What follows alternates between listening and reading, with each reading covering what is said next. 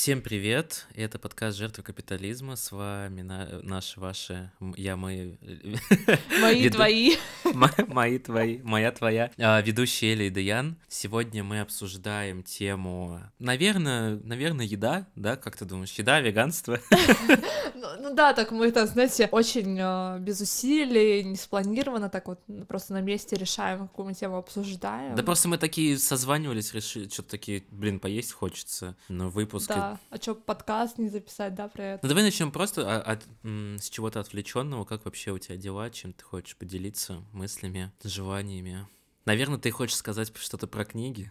Нет, на самом деле не хотела я тебе сейчас говорить про книги, потому что сегодня я буду целых две книжки обсуждать, они вот лежат со мной сейчас э, на столе, поэтому я хотела немножко отодвинуть кровать. В кровати. Нет, я записываю за столом. Хочу запечатлеть, запечатлеть, э, не знаю, а, этот момент сегодняшний. У нас перевели часы, то есть как бы у нас получается еще минус час, добавился один час в день. При этом сегодня, какое сегодня октября? 30 октября.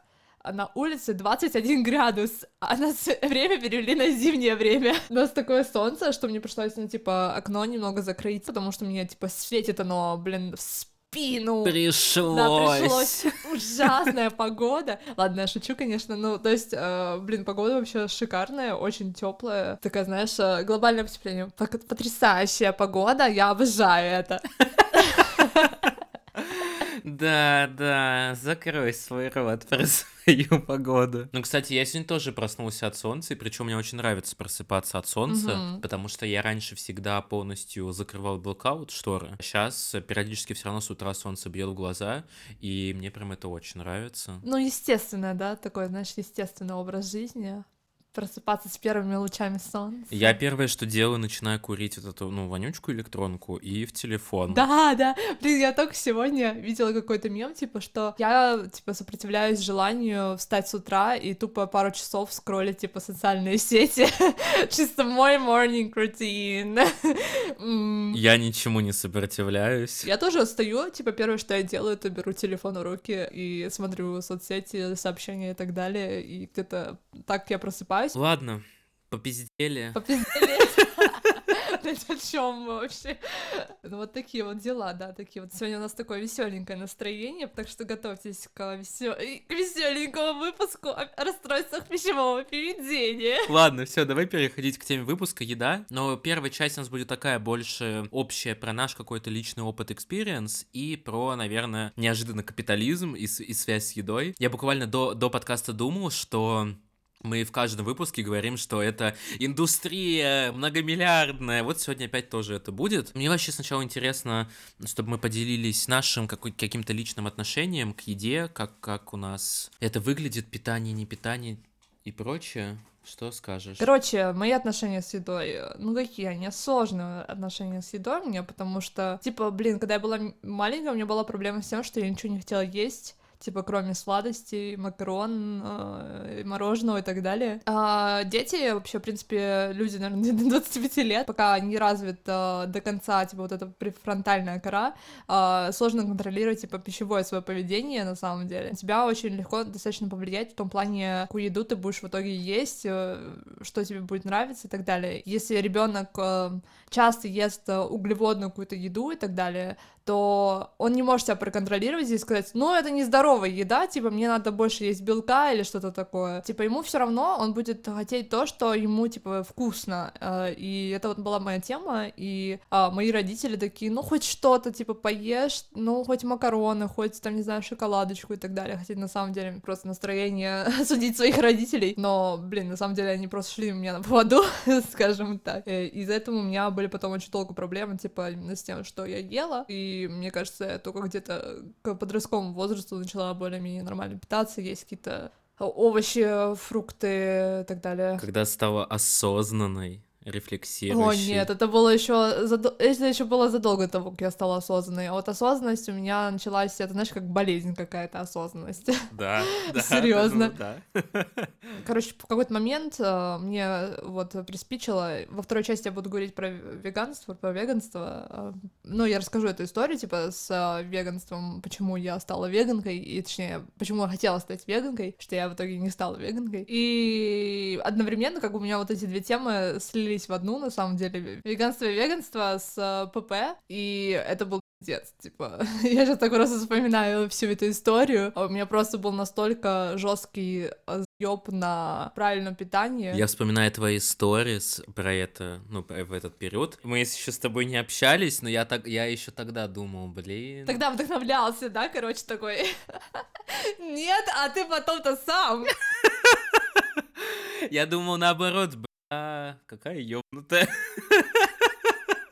Короче, да, я все времена попробовала довольно жесткие типа диеты в том плане, что я полностью отказывалась от сахара во всех э, продуктах. То есть не только сахар, но его м, типа похожие компоненты а фруктоза. То есть это значит фрукты убрать. Сахар есть практически везде. В этом-то прикол, что потом, когда ты убираешь все продукты, в которых ну типа ноль сахара добавленного и ноль сахара именно естественного такого, у тебя остается очень ма- маленькое количество продуктов, которые ты можешь есть, особенно если ты не можешь себе позволить очень дорогие продукты и доставку, там, не знаю, покупать в ресторанах еду каких-то специализированных и так далее. И, короче, э, да, я меньше ела, и я еще больше худела. Так вспоминаю сейчас, думаю, блин, это вообще на самом деле было очень жестко, и у меня тогда реально кукуха просто отлетела максимально. А, слушай, для меня на самом деле еда всегда была большой ценностью, потому что у меня мама много лет работала в ресторанном бизнесе, и начиная там с мелкого возраста, я всегда ходил с ней на работу в рестораны там всякие. Я детства ел разную вкусную, интересную еду, поэтому для меня всегда еда это не, была не просто едой, а именно каким-то актом, я не знаю, или времяпрепровождением, или experience ом. То есть я действительно очень люблю э, поесть вкусную еду. Я на, довольно привередливый в еде, я не могу постоянно есть одно и то же, или я не могу просто что-то какое-то перехватить. Вот мне для меня всегда важно, чтобы это было какое-то разнообразие. И это тоже привело э, в какой-то степени к каким-то проблемам с питанием, потому что мне сложно себя в чем-то ограничивать, или я склонен к какому-то перееданию. Да, потому что, например, если ты хочешь там накачаться, или ты хочешь похудеть, или что-то еще, то тебе все равно какие-то границы адекватные надо выстроить. А я периодически скатывался в неадекватные, либо даже адекватные границы мне были некомфортны. А когда ты долго себя в чем-то ограничиваешь, рано или поздно ты срываешься. Вот, плюс у меня тоже с детства я подсажен на сладкое, на сахар, потому что меня бабушка все время, когда откуда-то забирала, она все время меня, знаешь, как это собак, кубиком сахара, как лошадь. Подкармливала. Вот, и поэтому я жесткий наркоман в этом плане, я сладкое тоже. И у меня только с возрастом сейчас чуть снизилась а, зависимость, но в детстве, там, в подростковом возрасте максимально. Поэтому такой какой-то, с одной стороны, ты безумно сжираешь, хочешь сладкое, с другой стороны, тебе нужна какая-то хитро еда, и поэтому сложно. Ой, блин, ну очень хорошо понимаю на самом деле. Кстати, насчет э, сахара, вообще много есть книг про это. Одна из них вот «Миф о сахаре» тоже интересная просто прочитать именно в том плане, что э, сахар там похудение, сахар э, и диабет и всякие вот такие штуки. Сахар действительно вызывает зависимость очень сильную довольно-таки, и, ну, в, есть определенная предполож... предпор... э, предрасположенности биологические, почему мы любим сладкую еду э, и так далее и тому подобное, но, блин, действительно вот есть такой, типа, перл, не знаю, как сказать, что, а, чтобы понять, насколько мы зависимы от сахара, достаточно просто на пару дней, типа, отказаться от него и посмотреть, как ты себя чувствуешь. Я скатывалась в какую-то, наверное, боль, большую крайность именно отказа полного, и мне кажется, это а, очень хорошее, знаешь, описание моей личности, что вот у меня какие-то э, крайности иногда тянет, типа мне хочется попробовать вот а, просто максимально перестроить себя в какой-то момент, чтобы доказать что-то себе или кому-то еще. Да, от нечего делать. Ну, от нечего делать, да. А, просто это, знаешь, как а, говорили бы люди какие-то советского толка, что типа, ну вот просто делать нехуй и Короче, что хочу сказать. Отношения с сахаром у людей, у многих людей, мне кажется, вообще нездоровые. Ну, так по фактам. Если раскидать, как будто бы есть, опять же, две крайности. Либо у тебя нездоровые отношения с сахаром, ты его слишком много ешь. Либо ты его не ешь, но у тебя нездоровые отношения с едой тогда, потому что большинство еды содержит сахар. А, соответственно, ты будешь всегда себе как-то слишком сильно ограничивать. И я, короче, скатывалась, мне кажется, в обе крайности.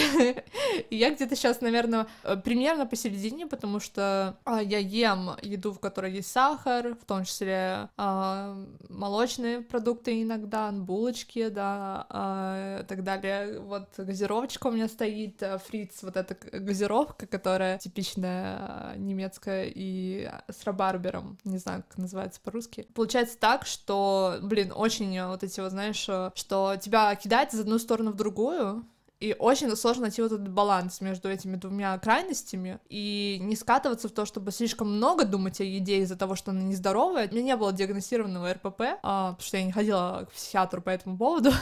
Но в те времена, когда вот у меня был жесткий закон на этом, я а, действительно очень много думала о еде. Это вообще было настолько нездорово, типа думать столько о еде, о том, что я буду есть и так далее. Плюс из-за того, что я очень сильно себя ограничила во всем, типа я не ела мясо, я ела из э, животных продуктов только а, яйца, звучит. Вообще звучит абсолютно, абсолютно обычно. Да, это просто я, это просто я. Слушай, а мне знаешь, что интересно? А вот, ну просто у тебя, очевидно, хотя не знаю, может, я не прав, у тебя не было, короче, причин причина твоей, твоего такой запарки по поводу еды явно не связана с весом, потому что у тебя, ну, ты всегда была худой, конвенционально идеальной в плане тела, да, потому что очень часто же и у девочек, и у мальчиков это связано с их внешностью. А вот как ты думаешь, у тебя какая причина? Идеальной в плане тела. Как просто делать комплимент, так, знаешь, типа, ну, ты идеально в плане тела, да? Сегодня никогда не было проблем с этим. Ну, да, ты прав на самом деле, потому что я, типа, вешу 45 килограмм, и я думаю, что мне худеть вообще абсолютно некуда, и большинство моей жизни я весила в... от 45 до 53, по-моему, максимум был. Но что я хочу добавить по поводу именно веса и похудения, да, и вот этих причин, а, то, что, а, да, это не было связано с похудением, но тогда, когда я вот перешла на это все, я еще больше похудела. Ты от вопроса вопросу уходишь. Ну, я понимаю, что это было связано не с весом, а в чем причина того, почему ты начала так э, заморачиваться суперсильно по поводу еды. То есть даже есть какая-то причина. Просто, например, у меня с чем связаны э, какие-то проблемы с едой? Потому что, во-первых, э, у меня заморочка по поводу тела, фигуры, да, там вот это живот мой, враг мой. Во-вторых, для меня еда — это максимальный тоже эскапизм. Я какую-то тревогу, переживание всегда, всегда заедал, заедаю и буду заедать. Это вот основные причины, которые меня подталкивают на какую-то запарку и подталкивали по поводу еды. А вот у тебя что было причиной? Мне кажется, было две причины, типа одна очевидная, другая более скрытая, и которую я тогда не осознавала, не понимала. А, очевидная причина — это то, что у меня, не знаю, был какой-то просто сдвиг на здоровье тогда, и мне хотелось сделать себе идеальное здоровье, а, и мне кажется, что это было связано с тем, что... Страх умереть? Да, типа мне хотелось избавиться от своих старых проблем, которые у меня уже были давно, типа, знаешь, хронические какие-то проблемы, связанные, например, с кожей, э, с волосами, там, не знаю, с пищеварением, и вдруг я открыла для себя, знаешь, какой-то мир, где с помощью питания, с помощью правильных, э, э, не знаю, там, упражнения йога и всякие э, вот эти биохакерские штуки, ты можешь, типа, улучшить свое состояние и чувствовать себя идеально. И вот мне хотелось чувствовать себя идеально, знаешь, мне как будто бы это было связано с тем, что когда вот я буду чувствовать себя идеально, когда я буду идеально здоровая, типа для меня откроются все возможности мира, и я буду их использовать, я не буду чувствовать себя усталой и так далее. Плюс, э, ну, были какие-то моменты, которые связаны с тем, что современная медицина не может тебе помочь э, по некоторым твоим проблемам. Например, скрытый железодефицит э, и вообще, в принципе, анемию лечат довольно прямо и немного туповато, в, по крайней мере, в России, именно тем, что тебе просто дают добавку железа, которая зачастую тебе может не работать, и очень многие женщины сталкиваются с проблемой анемии из-за того, что у нас ежемесячные кровотечения есть, и мы теряем кровь вместе с железом и так далее. И у меня была анемия в какой-то момент в моей жизни, и мне хотелось эту проблему уже как-то решить, чтобы она не возникала у меня снова. То есть э, я больше узнавала о питании, больше узнавала о здоровье, и мне захотелось э, как бы этот образ жизни применить на себе и действительно разобраться уже со своими проблемами. Это, типа, неплохая мотивация, да, э, но добавилась еще скрытая мотивация, то, что в тот момент в моей жизни это был очень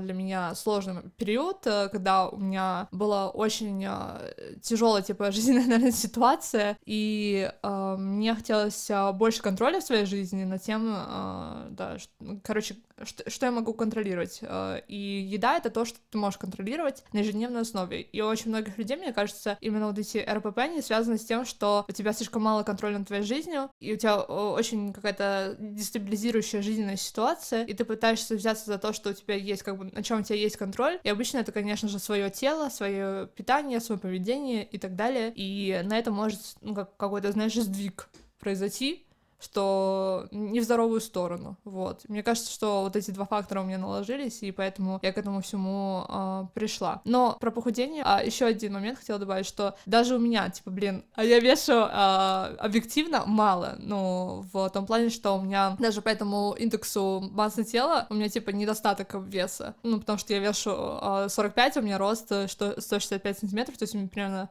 средний рост, но я очень худая. Но это происходит так, потому что у меня астенический тип телосложения, и это один фактор. А второй фактор — это мои гены, то есть у меня в семье вообще очень мало людей, у которых когда-либо были проблемы с весом. Точнее, как сказать, проблемы с весом, мне кажется, это очень какое-то культурно социальное, обусловленное, э, понятие, э, и не всегда люди, у которых есть, э, не знаю, есть живот, это значит, что у них проблемы с весом. Это вообще какой-то бред на самом деле, потому что характер фигуры, э, структура фигуры, она меняется типа в течение времени постоянно. То есть в какой-то момент считается нормальным, в какой-то момент считается уже много, какой-то мало, и, короче... Да, да, вообще жив- животик — это норм, и это хомячок. Кто-то мне сказал, что это хомячок называется. Я никогда не слышала про это. Я хотела сказать, что даже у меня были когда-то проблемы с этим в том плане, что мне казалось, что я толстая. Типа, у меня был вес, типа, может, там 52 килограмма. Мне было лет 16. Это когда вот, знаешь, такой пубертат, я набрала вес, и впервые, ну, типа, а, стала, типа, больше а, размерами. И, блин, ну, это вообще какой-то просто, я не знаю, как сказать, просто бред какой-то, что я думала, что у меня проблемы с весом. Блин, uh-huh. это вообще максимальная промывка мозгов. И я помню, что тогда я как раз-таки смотрела, извините, но видео Кати Клэп, и она там, типа, рассказывала про свои жесткие диеты, то, что она ест кефир и два яйца, и я такая, типа, блядь, мне тоже так надо делать, типа, чтобы похудеть.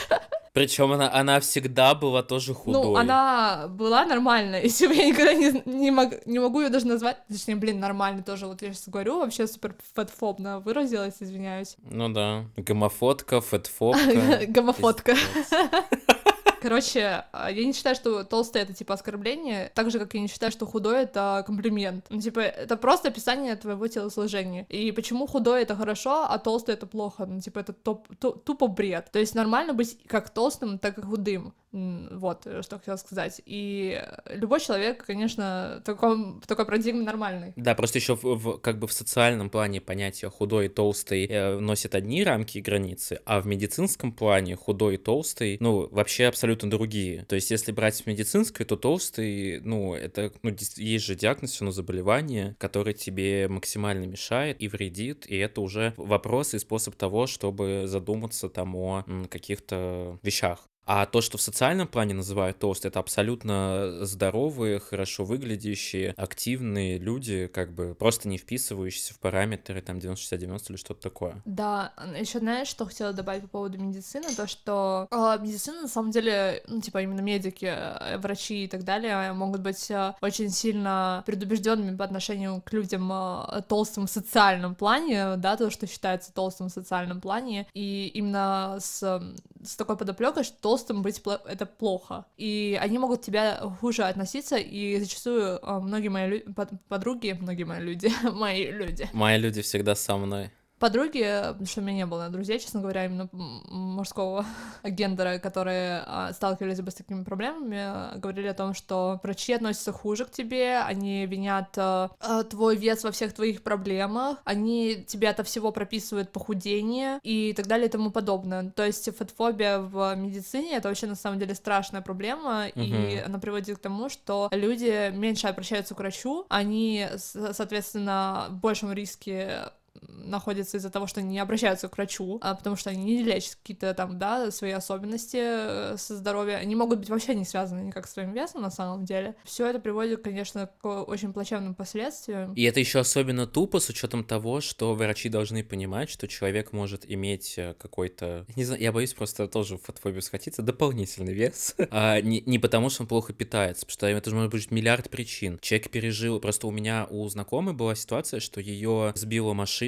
и после этого у нее сильно поменялся какой-то гормональный, я не знаю, фон, но она начала набирать вес сильно. Да, есть люди, которые идеально питаются, у них гены. Ну, короче, там может быть миллиард причин, и странно, с учетом того, что врачи это прекрасно понимают, они могут сразу сходу, да, все, ты плохая, плохой, ты много жрешь и так далее. Да, да, да. Типа еще очень большая проблема то, что в принципе, а, люди ассоциируют с определенной внешностью определенные понятия. Это касается не только вообще веса, это касается вообще всего. То есть, если даже ты можешь как-то а, визуально определить гендер, да, человека, ты связываешь сразу его визуальную внешность с определенными качествами. Там, типа, женщины такие, мужчины такие обычно. То же самое касается и веса, что люди связываются, ассоциируются социально более толстой фигурой, да, именно понятие лени, чего еще, э, типа, недостатка ума, недостатка усилий и так далее и тому подобное, хотя это вообще, ну, абсолютно никак не связано, и, типа, то, что кто-то в кавычках выиграл, э, знаешь, э,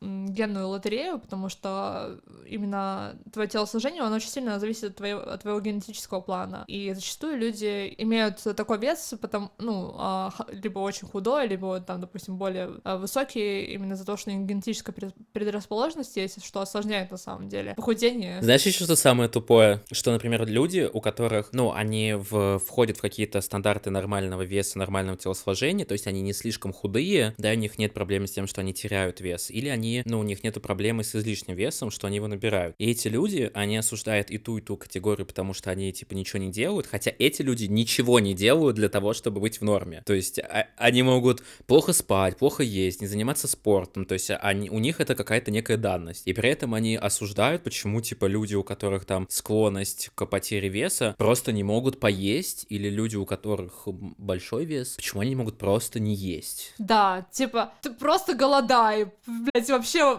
легче простого, еще, блядь, вот реально, люди ёбнутые. Если у вас нету дома, почему вы просто не купите дом? Да. Если, если ты просто бедный, почему ты просто перестанешь быть бедным?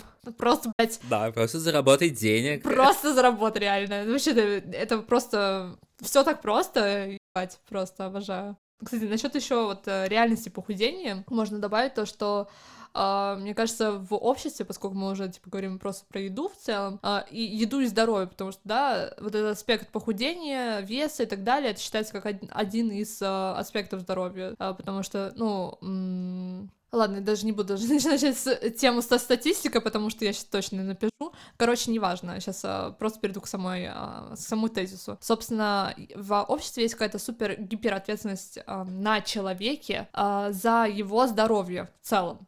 То есть а, все, что касается еды, том числе, этого касается. Касается, что касается еды, то это этого касается, блин, обожаю. Это входит в это понятие. И меня этот концепт, ну, просто невероятно смущает, а, когда ну, на людей перекладывают ответственность, а, в том числе а, за а, их вес, за их здоровье, за все показатели тела и так далее, как будто бы мы на сто процентов контролируем вообще всю ситуацию. Хотя на самом деле это не так. Конечно, но и не, и не на ноль процентов, то есть все равно нужно как бы не полностью перекладывать ответственность на индустрию, на вот это все. Да подожди, мы еще не переложили. А, Надо сейчас сначала раз, разложить эту ответственность, чтобы okay, okay. Э, потом уже понять. Хорошо. Во-первых, первый аспект, что мы не контролируем, это реклама. Типа реклама, она окружает нас везде. И я вот недавно ехала э, в общественном транспорте, и там была, типа, знаешь, реклама бургера. Я вот смотрю на uh-huh. нее, и у меня такой, знаешь, впервые был такой инсайт, то я вижу эту булочку, и там такая булочка реально, знаешь, блестящая, такая пухлая, Секси пухлая секси булочка. Я еще, знаешь, смотрю, извини, пожалуйста, в Notion на этот бургер, который ты эмодзи вставила, и мне прям так бургер захотелось. Видишь?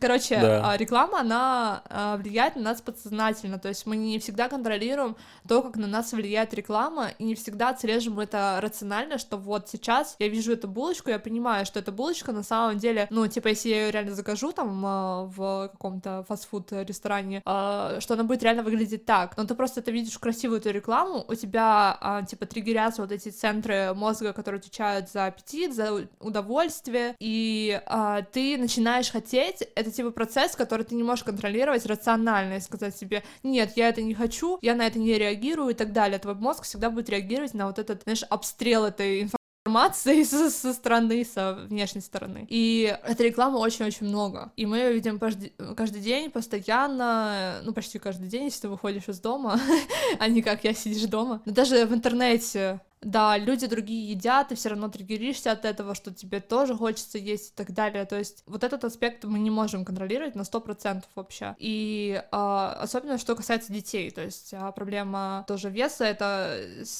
э, проблема и детская в том числе, и то, что вот сейчас, да, говорят, что вот там дети едят вот эту вот еду, они все там страдают ожирением и так далее и тому подобное. Блин, они дети, и они видят то, что им вкусно. Да, извините, вы должны контролировать индустрию еды, наверное, а не детей. Ну, еще, кстати, забавно, что вся, вся вот эта реклама каких-то сладостей, не знаю, всей вредной еды, она вообще очень часто направлена на детей. Да, да определенно. Помню в детстве всякие рекламы, не знаю, Малабара, Хубы-Бубы и всего, или каких-нибудь йогуртов Скелетон, э, и Киндеры и так далее, там все продается идея, что дети сразу становятся позитивными, классными, весело, это, это модно. Да, это вообще на самом деле такая жесть, типа реклама реально имеет своим таргетом детей, которых не развита вообще а, вот эти зоны мозга, которые отвечают за контроль еще, и они, естественно, они будут просить, они будут раздражать э, родителей своих, у которых там тоже стресс и так далее, и они будут идти на поводу, потому что, ну, типа, уже отъебись от меня.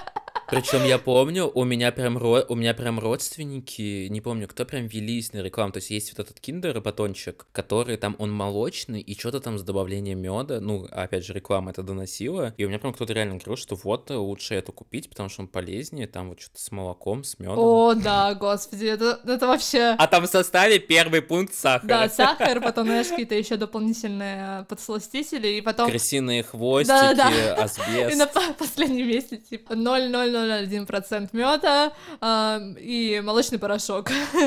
Ну, полезно.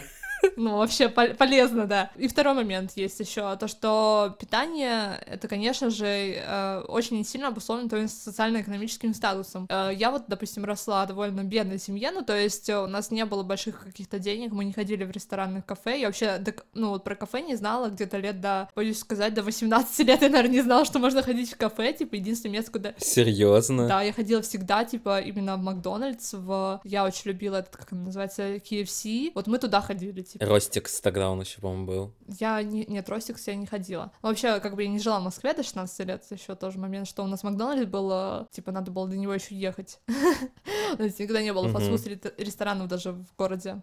Типа, те, те продукты, которые ты покупаешь, они очень сильно обусловлены социально-экономическим статусом. И, допустим, килограмм брокколи, он стоит гораздо дороже, чем, а, а, не знаю, килограмм конфет. Как бы, знаешь, типа, брокколи и конфеты. Если у тебя меньше денег, э, то, конечно, ты купишь какую-то более высококалорийную еду, которая не такая полезная, просто потому что ну, тебе надо есть тебе как бы надо выживать в этом мире как-то и работать, и э, быть э, трудоспособным человеком и так далее и тому подобное. И даже есть два таких понятия, типа, первое — это obesogenic environment, э, вот это то, что первое мы говорили, это, типа, э, слишком много рекламы, слишком много мест, ресторанов, которые, типа, знаешь, около дома находятся, э, в которые ты зайдешь и быстренько купишь себе еду, э, поешь. Э, когда ты на работе, допустим, работаешь, э, там, иногда нет столовых, иногда нет обеспеченного питания и так далее. Знаешь, еще вот эти тикток, вот, извини, вот эти тиктоки, а, где показывают фастфуд, да, и там килограмм мяса, килограмм что-то еще, он так быстро-быстро что-то намазал, сделал, и такой, с вас один доллар, типа, как выглядит в целом фастфуд. Да-да. То есть это всегда дешево, это всегда больше по количеству, это всегда, очевидно, вкуснее, потому что там сахар, соус и т.д. и т.п., да, поэтому Согласен. Да, да, определенно. Типа фастфуд еда стоит дешевле за счет того, что, во-первых, э, мясо, молочные продукты, сыр, вот это вот все, ну, сыр ходит молочные продукты, а, производится в маш... масс... массовых масштабах, типа вот эти вот э, не фермы даже, как называются, короче, типа загоны с 100 тысячами угу. коров, которые, типа, знаешь, у них там 5 сантиметров э, возможного движения, которые едят там э, э какую-то еду, да. которая супер, типа, напичканная антибиотиками и прочим и прочим. Это все делается, ну, типа, э, цена такого мяса будет гораздо дешевле, и плюс еще в эти бургеры попадают не самые лучшие части, типа, да, животных, простите меня, люди, которые особенно веганы, что вам приходится это слушать. Веганство будет во второй части. И э, в итоге, конечно же, цена вот такого продукта будет гораздо-гораздо ниже, а люди, у которых нет э, большого количества денег, не зарабатывают большого количества денег, они будут, конечно же, прибегать э, к фастфуд еде. Еще прикол в том, что когда ты питаешься очень много вредной едой, у тебя настолько меняются какие-то вкусовые рецепторы, и мозг привыкает к этому какому-то дофамину за счет большого количества этих всех вредных штук, которые вызывают это ощущение наслаждения, да, удовольствия и прочее, что потом, когда ты идешь э, и ешь какую-то вкус, ну, какую-то интересную еду в ресторане, вкусную, то она тебе кажется пресной и, и какой-то никакой, да, хотя на самом деле вот тоже из-за того, что для меня еда это очень важно, и я э, много ходил по всяким ресторанным заведениям, я прям чувствую вот эту палитру вкусов и получаю от этого удовольствие, какой-то интересный соус, какое-то интересное сочетание. То есть, ну, на самом деле этот вот, это очень прикольно. И это гораздо вкуснее, казалось бы, чем какой-нибудь бургер. Хотя он более жирный, сочный и так далее. Там, типа, знаешь, происходит просто атака твоих рецепторов за счет того, что да. используются, а, типа, подсластители, которые там, типа, в 10 тысяч раз слаще сахара, плюс вот эти, а, mm-hmm. что, как это называется, saturated uh, fat, uh, всякие вот эти жиры, трансжиры, потом... Uh, все... Такие трансжиры. всякие, короче, вот эти вот штуки, которые на самом деле гораздо более, типа, заряжены на вкус. Даже есть книжка, по-моему, называется, по-моему, «Сахар, жир и соль», что-то такое, будет ссылочки в описании. Uh-huh. Вот там он как раз-таки про это пишет автор. Блин, ну, это вообще на самом деле довольно жесткая проблема. И что касается еще вот э, аспектов социально-экономических, то, что есть даже такое понятие, как food deserts, э, типа, пустыни еды, пустыни еды, что-то такое, блин, даже не, не знаю, как перевести на русский, а, связано с тем, что не у всех людей есть а, в доступности 1,6 километров а, а, магазина, где можно приобрести свежую еду, то есть супермаркет, проще говоря. И у них зачастую есть, типа, на районе, типа, маленькие, типа, магазинчики, в которых продается либо вот это processed food, типа, консервированная еда, запакованная еда, либо что-то, типа, знаешь, супер а, фастфудная тоже, там, не знаю, газировки, ну, это тоже просто фуд. Короче, uh-huh. они реже будут покупать, естественно, здоровую, нормальную еду. Но Э, это вообще тема, на самом деле, абсолютно нескачаемая. Здесь можно абсолютно очень долго говорить, что, типа, бизнес индустрии еды, а, блин, там просто грехов а, мерено-немерено. Ну да, если подводить какой-то такой полуитог, то вот мы в прошлых выпусках обсуждали индустрию одежды, да, что гораздо дешевле, выгоднее, быстрее сделать все одинаковое, дешевое, плохого качества, а все дорогое, это как бы всем пофиг, что там так много денег не заработаешь, с едой то же самое, с индустрией то же самое. Да, и э, на самом деле это довольно жестко, особенно когда читаешь э, всякие книги, э, связанные с э, вот этой индустрией еды. Вот одна из них, конечно же, я не могу не сказать про нее, поскольку я уже пообещала. Как обычно, книги The Big Idea Is Our Food Killing Us? И она потрясающая на самом деле в том плане, что если вы не знакомы с темой вообще, и вам хочется больше узнать именно о индустрии еды, о ГМО, о пестицидах, о мясной индустрии, молочной индустрии, индустрии processed food и истории этого всего, вот там очень подробно это все написано. Если вы как человек склонны к тревоге или вот склонны к тому, чтобы овар... Очень советуем. А я наоборот не советую, что за закошмаришь э, людей, прочитаешь, жить не хочется, все вредное. Как ты, блин, недавно решил опять взяться за за свое питание. Все, пошла, блядь, холодильник мыть, яйца выбрасывать. Блять, во-первых... Да нахуй надо, ну нахуй нужны эти книжки, которые... Так, я готов, я хочу вас закошмарить. Во-первых, а, а, первый момент, то, что действительно... Не слушайте ее. То, что наша еда может быть реально опасной для нас, и на самом деле, а, мне кажется, что достаточно, у достаточного количества людей был такой опыт, что, допустим, у них какая-то резкое отравление, резкая какая-то диарея или что-то что-то такое. Э, это зачастую связано с едой, и очень рекомендую стать тест на резистентность к антибиотикам, посмотреть, какая у вас резистентность уже есть, потому что, допустим, у меня есть резистентность к одному антибиотику, что довольно забавно, типа, блин, я редко, ну, как редко, э, скажем, в умеренных количествах принимаю антибиотики, но это не связано именно даже с принятием антибиотиков самих как э, типа лекарства, а это связано с тем, что мы едим мясо, которое, блин, напичкано этими антибиотиками. Это первый момент. Второй момент, что даже салаты всякие, типа вот эти летус и так далее, они зачастую связаны с outbreak вот этих э, бактерий и коли и так далее. Люди отравляются, даже умирают иногда. Короче, э, если не соблюдаешь какие-то элементарные правила гигиены, скажем так, и того, как ты обращаешься с едой, например, то, что некоторые люди моют мясо в раковине, а потом моют же в этой же раковине свою посуду. Типа, это опасно, на самом деле, так делать нельзя. Второй момент, то, что нужно всегда мыть свои салаты, блядь. Господи. Мойте, блядь, свои салаты, если не хотите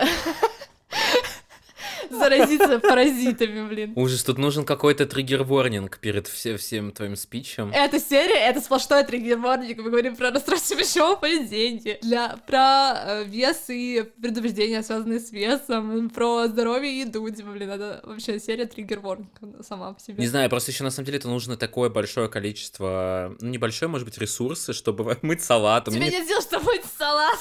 Привет, депрессия.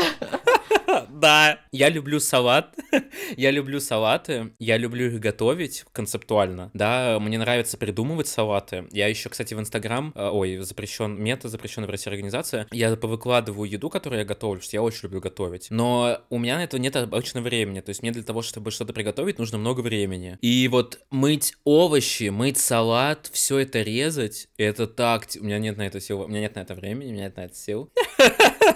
Блин, ну то, что у тебя есть расстройство, это не значит, что это касается также всех людей. Ну, типа, блин, а, если у тебя нет сил мыть салат. Да, это не связано, это не связано ни с какими депрессивными эпизодами. У меня все это было, мне все это было лень, даже когда у меня было отличное настроение и состояние. Блин, ну вот это вот, знаешь, ты то, что ты сказал, что типа ответственность не на тысячу процентов. Никто никогда тебе не. Ну, то есть нет а, такого варианта, э, другого, другого будущего, что тебе будут давать салат, даже если он мытый, вот этот запакованный салат, типа, который считается мытым, на самом деле на нем очень много химических веществ э, есть, и, блин, есть дофига э, исследований, есть дофига э, вот этих людей, ученых, которые занимаются именно проблемами пищевого поведения пищеварения и так далее, которые говорят, что, типа, не ешьте салаты, которые запакованы, потому что на них очень много бактерий, они чаще всего вызывают отравление.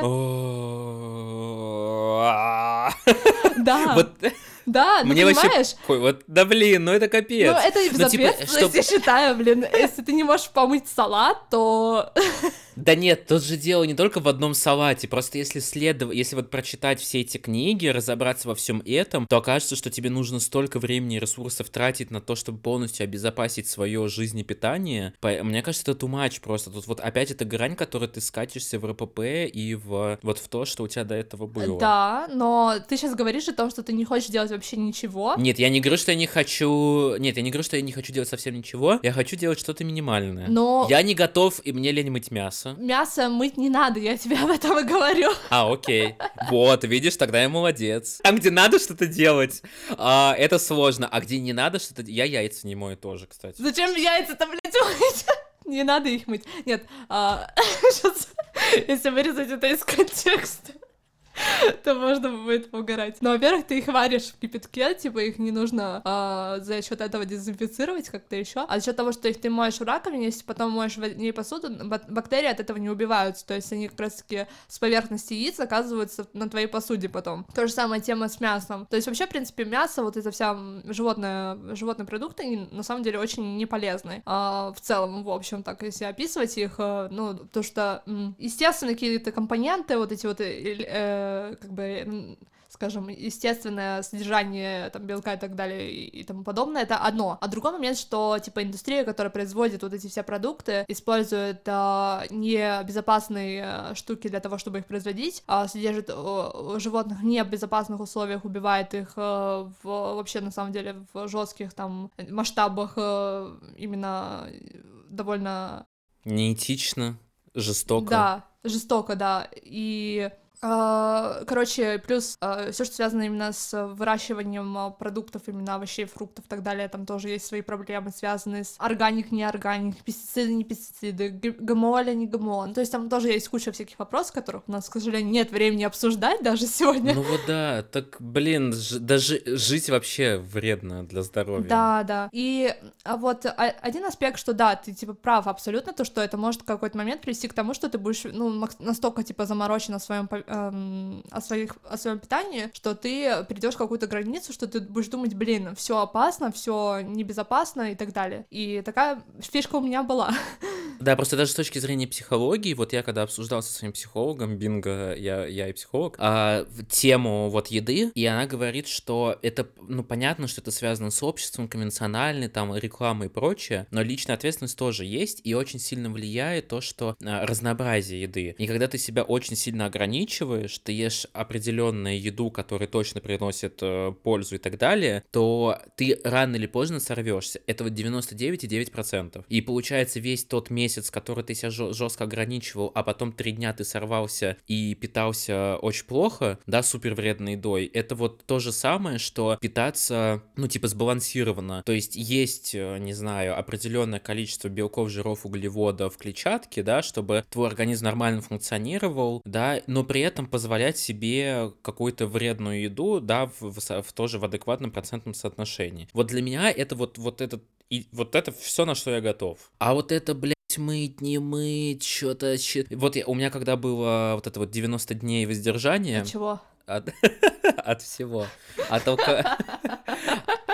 от алкоголя, сладостей, вредной еды и прочего. А, ну, это жесть. Читать составы, думать... А, ну, как, блин. Да, определенная огромная ответственность который ты берешь на себя в какой-то момент, э, типа нас не приучают к тому, чтобы э, себя ознакомливать с тем, что мы делаем, что, чем мы питаемся, вообще за всеми аспектами нашей жизни. Получается так, что пока ты себя не информируешь, ты пребываешь в большом-большом неведении о том, что вообще на самом деле с тобой происходит. И вот это вот, знаешь, э, иллюзия, что мы контролируем свою жизнь, это, ну, вот максимальная иллюзия, потому что э, вот только в тот момент, когда ты целенаправленно себя да. начинаешь образовывать, информировать, только тогда ты начинаешь понимать, как вообще функционирует эта индустрия, сколько они зарабатывают, почему так, а почему не так и так далее. И э, определенно это очень большая ответственность и очень много времени и сил у тебя должно, ну, занимает обычно. И не у всех людей есть такая, такой ресурс огромный и это страшно. Ну, хотя, знаешь, я думаю, что э, лучше э, сначала все узнать, и потом на основании данных, да, как, э, не знаю, осознанный взрослый, берущий ответственность за свою жизнь человек, принимать решение, где ты готов да, зачем следить, а где ты не готов, нежели чем вообще говорить, что нет, пофиг, я ничего не хочу знать и буду делать, что хочу. То есть это инфантильная позиция. Ну, типа, да, я буду жить лучше в иллюзии, никогда не буду знать о том, что там, что плохо, что хорошо, и тогда э, все будет нормально. Ну, да. Ну ладно, тогда я согласен. Кошмар, правильно, лучше все это. Кошмар, читайте книжку. Она на самом деле не страшная, типа вот серьезно, она очень хорошо описывает э, довольно э, объективно, без какого-то, знаешь, типа паники, потому что очень многие книги про еду, они такие типа, блядь, мы все сдохнем и так далее. Ну, я просто как, чел... как, как рыба, я не знаю, э, очень эмпатичный человек, я переживаю за людей, которые это услышат, и они очень сильно... Что я, например, тоже склонен к тому, чтобы ставить себе рак три раза в день, и я понимаю, что все, что связано с заболеваниями и какими-то, ну, не с едой связано, мне лучше не читать, потому что я скачусь э, в какое-то очень переживание и прочее. Знаешь, вот, например, я вчера увидела видео про то, что чернила в татуировках а, вызывают рак. типа 50% всех чернил в мире а, имеет канцерогенный вот этот эффект. я подумала, блин, у меня есть татуировки, э, пиздец. Но в, след- в следующий момент я подумала, блин, но... Алло, похоронное бюро, я хотел бы зака- заказать себе гроб с Hello Kitty. Да-да-да. Но э, буквально через секунду я подумала, блин, во-первых, э, я живу в э, этой поганой экологии, типа, где э, много машин, где много выбросов всяких вот этих индустрий, нефтяных, газовых и так далее, плюс индустрия мясная и так далее. Я все это, все этим дышу каждодневно. Я, допустим, не всегда имею ресурс на то, чтобы заниматься физическими упражнениями, я ем красное мясо, блядь, и меня волнует то, что у меня есть две маленьких татуировки, серьезно, ну, типа, знаешь, а, нужно иметь, а, возможно, я уже даже через призму своего уже многолетнего опыта, знаешь, вот этой темы, что я уже, это уже давно все в моей жизни, как бы. Многолетнего опыта ёбнутости. Да-да-да, многолетний опыт ёбнутости научил меня тому, а, что нужно оценивать риски, исходя из а, всего масштаба жизни вообще абсолютно. То есть не только один конкретный риск а изолированно оценивать, что вот я, допустим, питаюсь не очень хорошо, у меня выше там риски, значит, тех-то, тех-то заболеваний. Можно это как-то модифицировать, значит, снизить снизить эти риски. Но при этом все равно остаются риски экологические, э, генетические, еще какие-то риски. То есть все риски невозможно снизить. И невозможно взять на себя ответственность на 100% за свое здоровье. Но это просто невозможно. Да еще знаешь, то, и в этом еще есть некий эйблизм, да, то, что так сильно кошмарится вообще в целом заболевание, что вот если ты заболеешь чем-то, то все, у тебя жизнь заканчивается, ты не человек, ты все, тебе, значит, надо сразу умирать. На самом деле, ну, болезни это тоже в какой-то степени нормально, и люди живут, рак вообще лечится, то есть рак это, ну, болезнь, которая, ну, человечество уже победило, ну, в том плане, что знает, как его лечить, да. потому что и достаточно тебе просто периодически сдавать анализы крови общие, да, чтобы просто заметить это, наверное, вовремя, какие-то начальные стадии, и это в целом купируется, лечится, и люди живут, и с ВИЧ люди живут, и с на сахарным диабетом люди живут, понятно, что это, ну, где-то усложняет жизнь, но это не значит, что твоя жизнь закончилась. Да, но, знаешь, мне не хочется именно приходить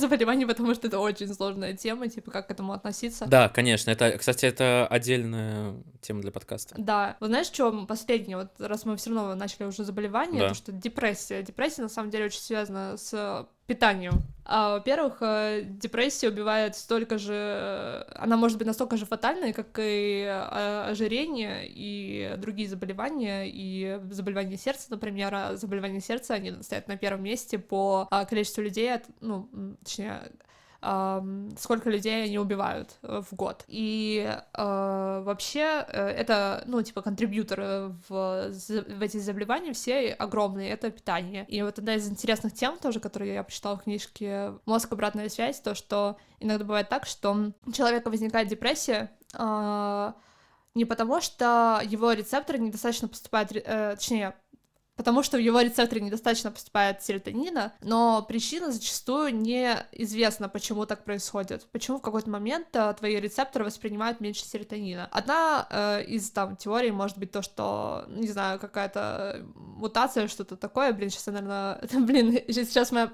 подруга послушает, которая занимается фармацевтикой, медициной, и такая, типа, блин, что-то пиздишь.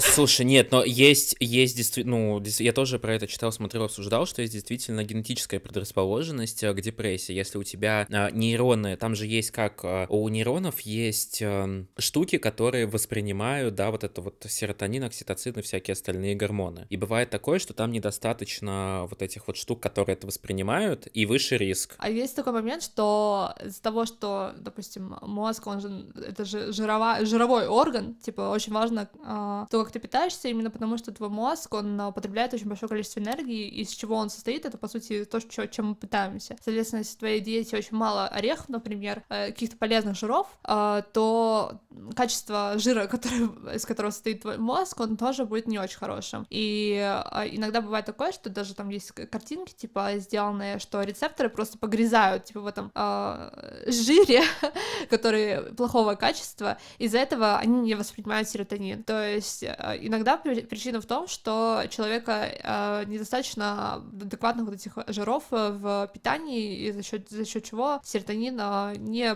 как бы не прицепляется к этому рецептору. И в этом плане вот эти медикаменты, которые помогают им соединяться, они не, будут помогать, потому что они просто ну, не, не сработают. Вот такие вот дела. Так что тоже тут такой вот момент есть, и э, такие штуки можно узнать только если ты об этом как-то типа, не знаю, а, пытаешься себя информировать, да, отдельно. Слушай, мне кажется, мы много чего обсудили в этой теме, мне было очень интересно и весело, да, особенно что-то связано со смертью. Да. Нужна вторая Да, часть. нужна вторая часть. Вот, но я думаю, что можно прощаться на этом. Спасибо большое, что были с нами. Обязательно подписывайтесь на наши соцсети. Вот, нам очень приятно, когда наши рилсы спидные набирают много просмотров. И пишите нам, обсуждайте, потому что мне недавно один друг сказал, что очень хочет что-то комментировать. Блин, ну пишите, комментируйте нам в соцсети, мы отвечаем, стараемся. И... Может быть, создать э, телеграм-канал. Можно, да, кстати, да. Пишите нам, если и вам нравится идея. Все, да. Все, пока. Все, всех обняли, подняли, поцеловали. Пока-пока.